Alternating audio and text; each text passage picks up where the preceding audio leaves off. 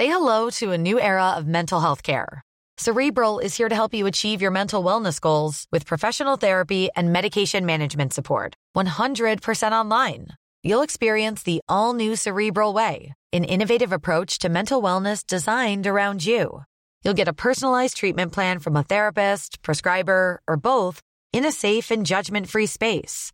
Your cerebral therapist or prescriber will outline a customized plan with clear milestones along the way so you can get to feeling your best. With Cerebral, you're not alone in your mental health journey. We're here to empower you to live a fulfilling life. So take that first step towards a brighter future and sign up today at cerebral.com slash podcast and use code ACasts to get 15% off your first month. Offer only valid on monthly plans. Other exclusions may apply. Offer ends July 31st, 2024. See site for details. Join us today during the Jeep Celebration event. Right now, get 20% below MSRP for an average of 15178 under MSRP on the purchase of a 2023 Jeep Grand Cherokee Overland 4xE or Summit 4xE.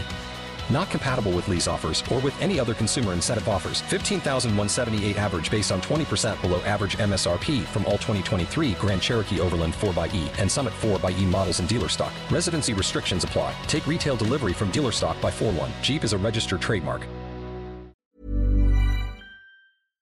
One of the most balanced voices when it comes to observation of what's going on in Northern Ireland would be Ann Watt from the Pivotal team, the think tank. Ann, good morning. Good morning, Frank. How are you? I'm very well, Ann. You never seem to get annoyed or frustrated when it comes to your analysis. But revenue raising measures, they are getting closer, aren't they? And some of us are going to have to take a financial hit. Well, I think it's it's very much under discussion at the minute. So people will have seen the financial package that the Secretary of State put forward before Christmas to get the executive back, and in it, I suppose it was a balance, wasn't it? It was a it was a, a lot of new money from the UK government, but it was also saying you may need to do rever- revenue raising yourselves. Now, I'm not sure where that's ended up because it seemed that the Secretary of State was saying you're only getting this money or you're only getting elements of this money if you raise more money locally.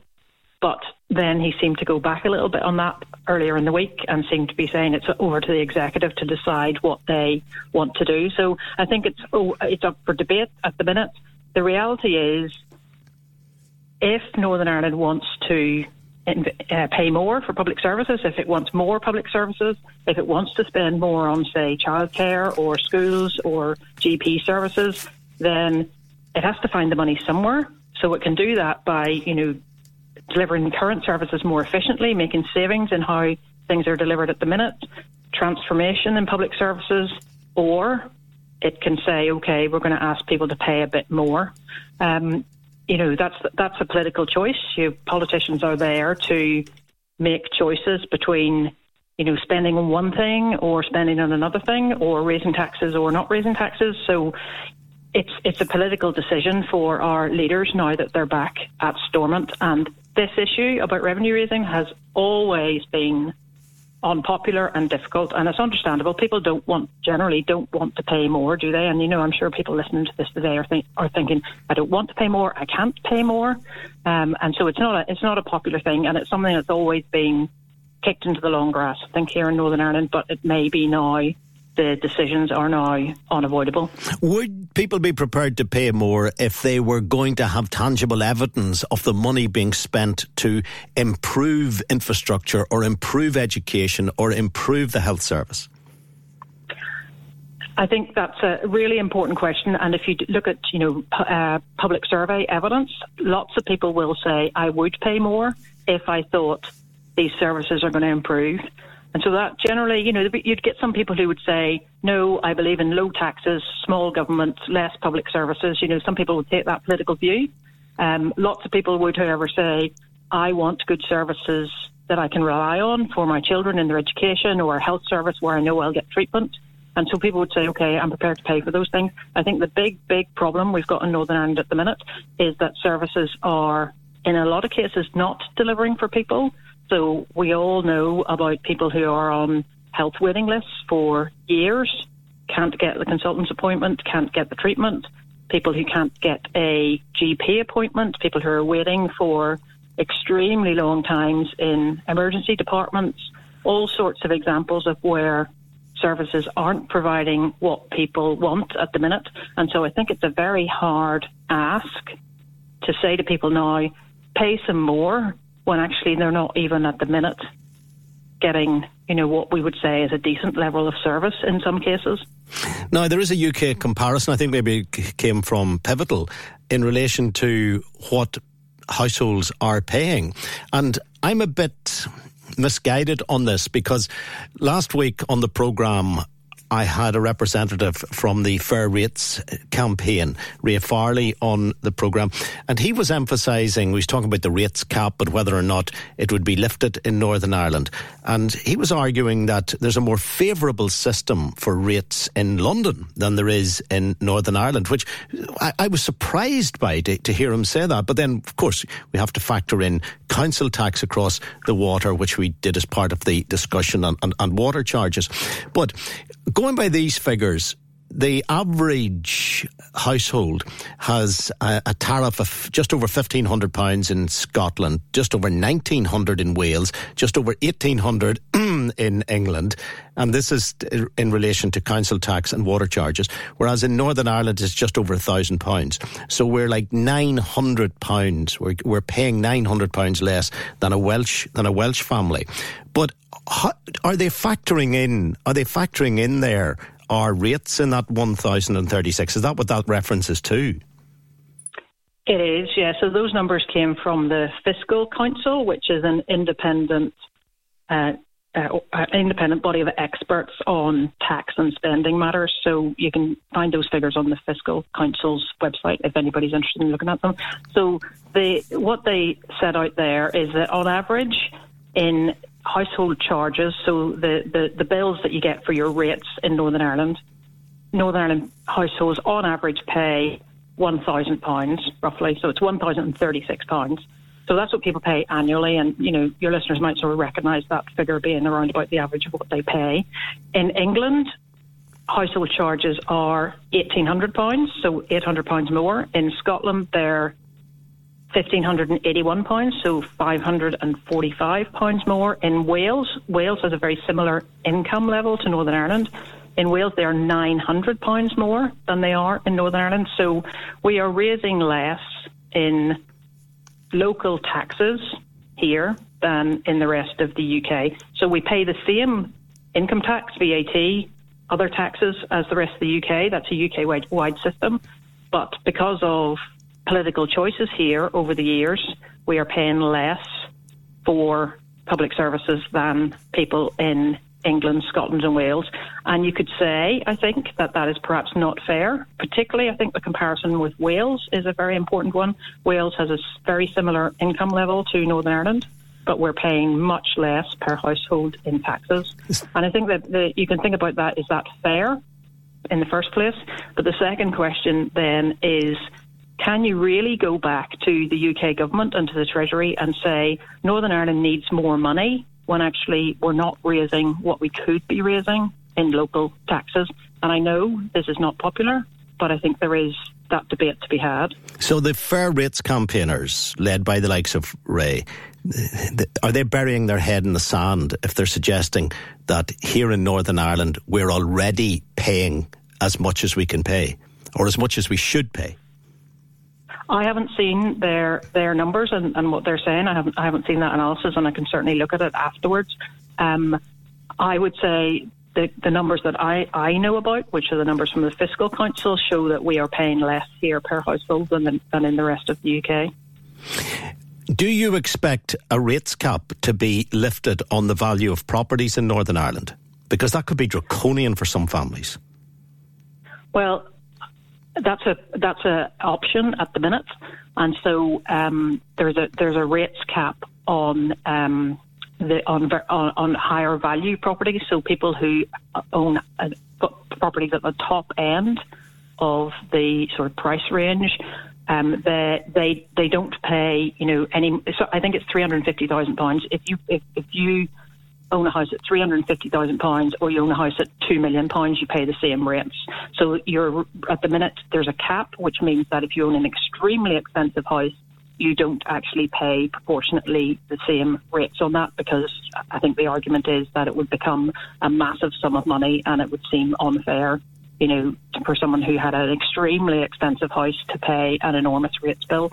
Um, I think there's an argument there now that perhaps that should be raised a bit um, so that people who are living in the most expensive houses and perhaps able to pay some more should contribute more in rates. So I don't think that it would be, you know, completely removed so people were getting rates bills of you know, hundreds of thousands of pounds, but I think it could be lifted a bit so that um, you know people who have more expensive properties do pay more. And if you think about it, you know that is probably fair in taxation that those who have more pay more, that those who have more wealth pay a bit more.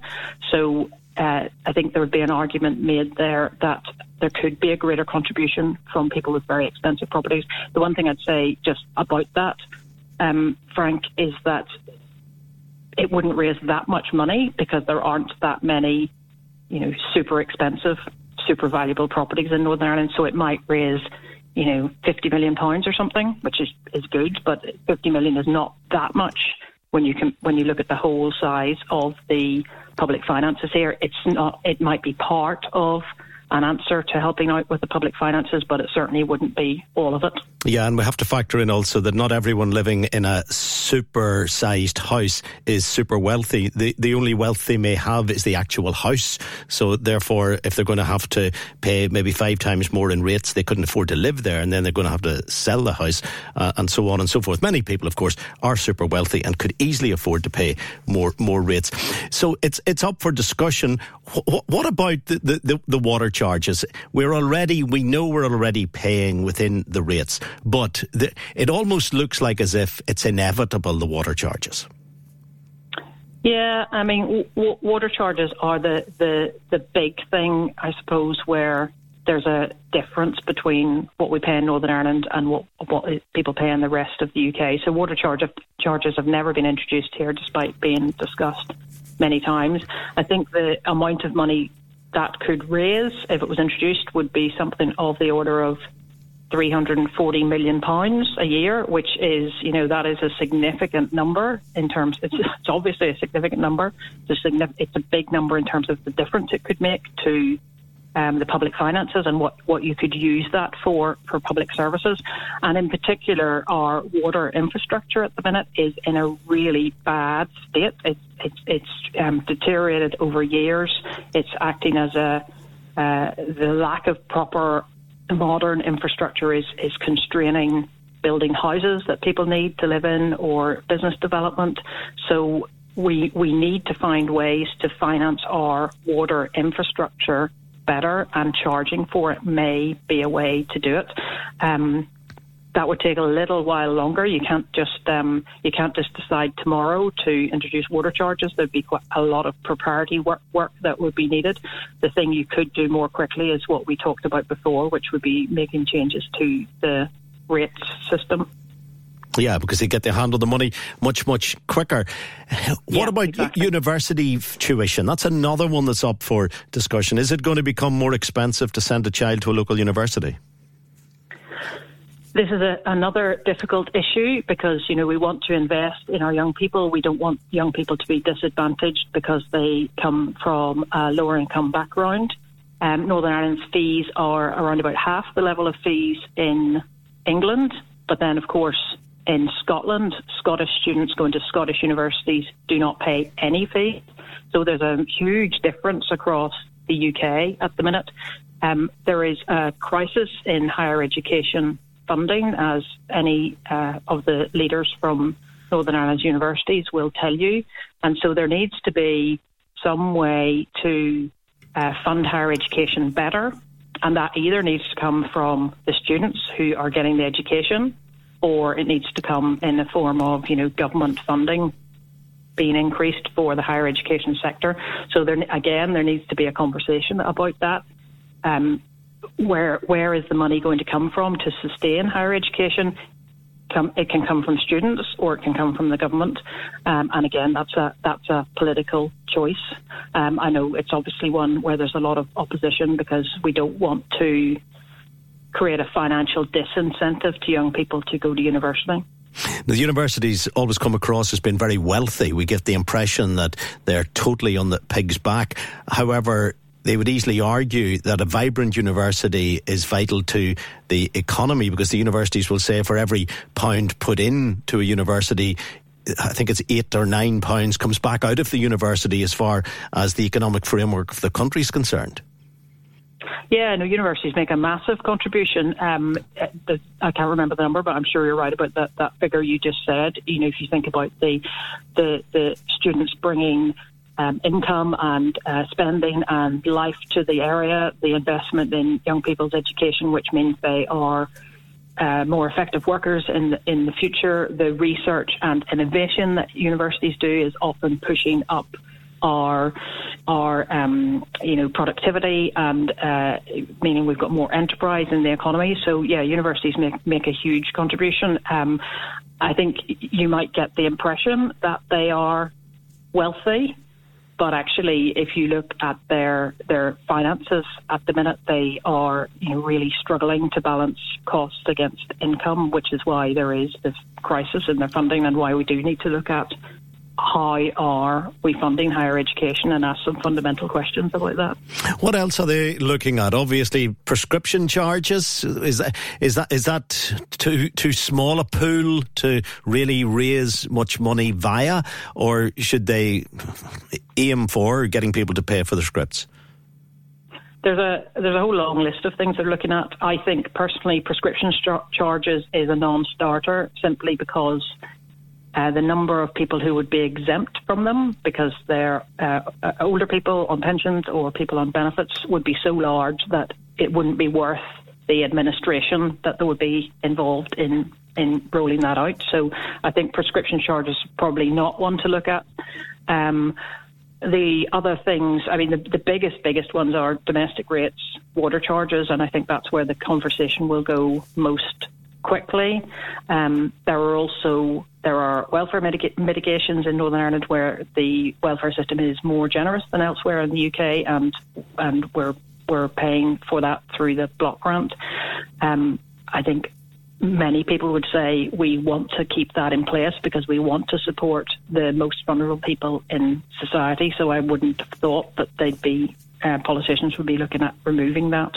So the big ones really are domestic rates and water charges, so those bills that people pay month to month or year to year. Do you think they'll do away with the free travel? Um, again, that is quite a it's quite a small amount of money. I think it's about 29 million, which, you know, when I say a small amount of money, obviously 29 million is not a small amount of money, but it is a small amount of money when you look at it in the context of the wider public finances. Um, there's a consultation about that at the minute, and I know there's a large amount of opposition because free travel particularly gives people um, it gives people who are older the ability to get out to um, to do social activities, to get to their hospital appointments, to um, you know engage with activities and whatever it is. So um, doing away with that would be very, very unpopular and might not be worth it for the amount of money that would be saved. Yeah, and it keeps it, it, keeps cars off the roads as well because if people don't get yeah. it, they'll be back behind yeah. the wheel. Mm-hmm, There's an environmental exactly. benefit yeah, to it, but it's it's a small issue in relation to the wider the, the wider picture. So many of these are nettles that our politicians have never never grasped. Will they show their hand, as I mentioned earlier, this side of a general election? Because mm. the, every word they speak on it, every word they speak, it's a it's a bit like transforming the health service. It's it can be construed as a vote loser.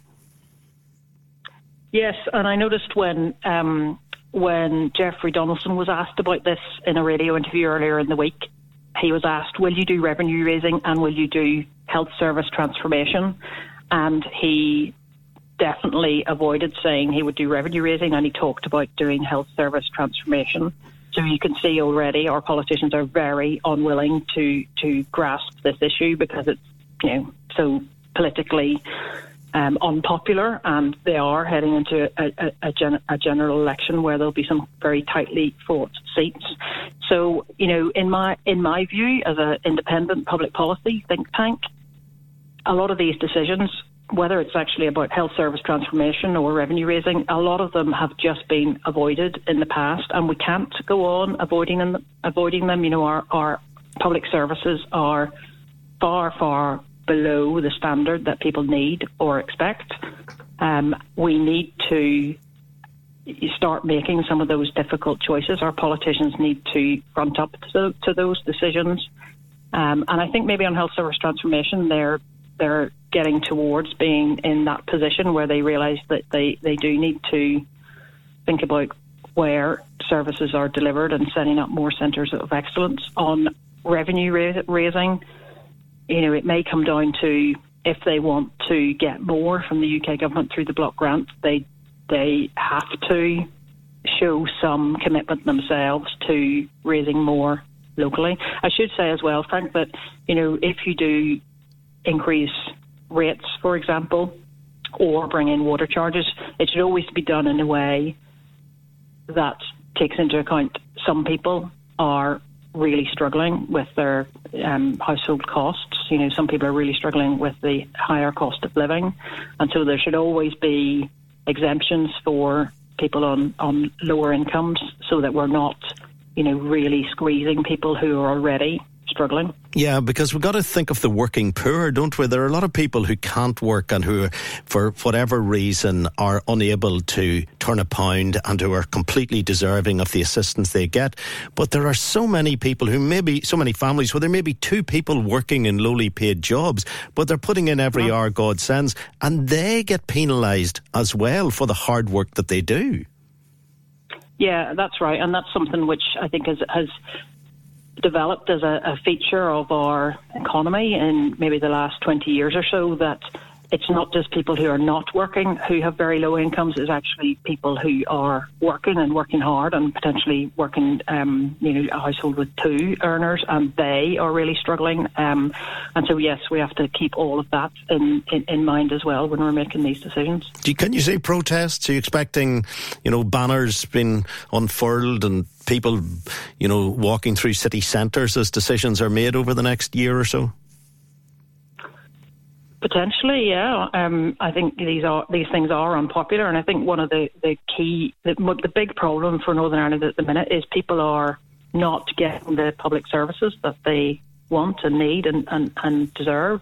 So it would be understandable if there was really strong opposition to paying more into the public finances when actually you can't get a GP appointment or your elderly relative is waiting for 24 hours in an emergency department, or you can't get a domiciliary care package, and you know you've you've got somebody who's providing a huge amount of unpaid care because because there's no social care package for them. You know, if people aren't getting the services that they want, then they're going to be reluctant to um, dip into their wallets and pay more. This is very true. Ann, thank you very much for your very balanced analysis again. Thank you indeed. Uh, Ann Watt from the Pivotal uh, Think Tank at half nine here on U105.